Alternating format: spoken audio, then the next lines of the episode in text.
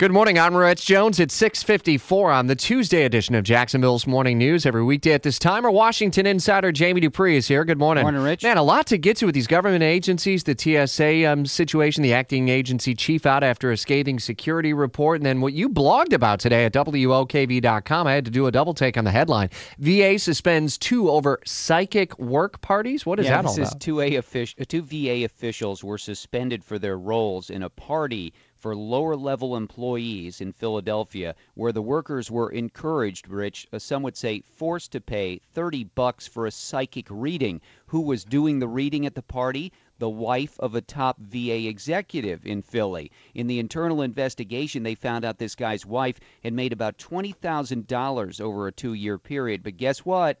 They never reported that money to the IRS. How about that one? You imagine you or me doing that. Uh, the, the guy finally said, Oh, yeah, we'll report uh, her income on her 2014 taxes. But uh, it was described as a pile of money on the table in the kitchen of this house where the party was had, and that people were bickering with each other about who would go first because they so wanted to leave and go home as fast as they could and get out of there. I'm sorry. It's not funny, but it's funny. It, it just it, it it's one another one of those head shaking kind of stories out of the VA. One of these people uh, is certain to be dragged up before Congress soon. She had Yeah. been at a hearing a few months ago, and the chairman of the Veterans Committee said, "I want you to answer questions about this," and she refused to.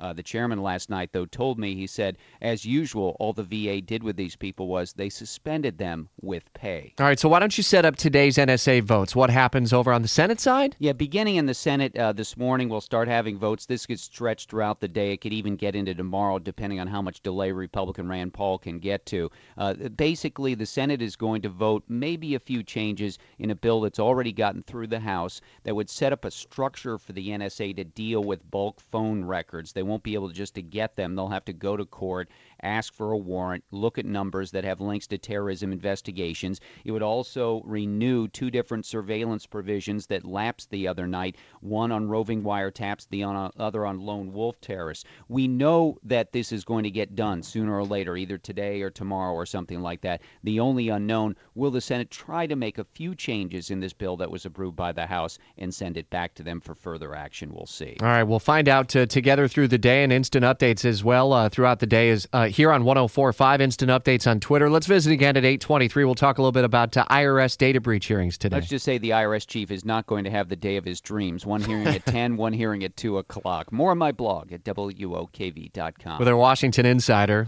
Save a little more this month. Chime checking accounts have features like fee-free overdraft up to $200 with SpotMe and no monthly fees. Open your account in minutes at chime.com slash goals24. Banking services and debit card provided by the Bancorp Bank N.A. or Stride Bank N.A. members FDIC. SpotMe eligibility requirements and overdraft limits apply.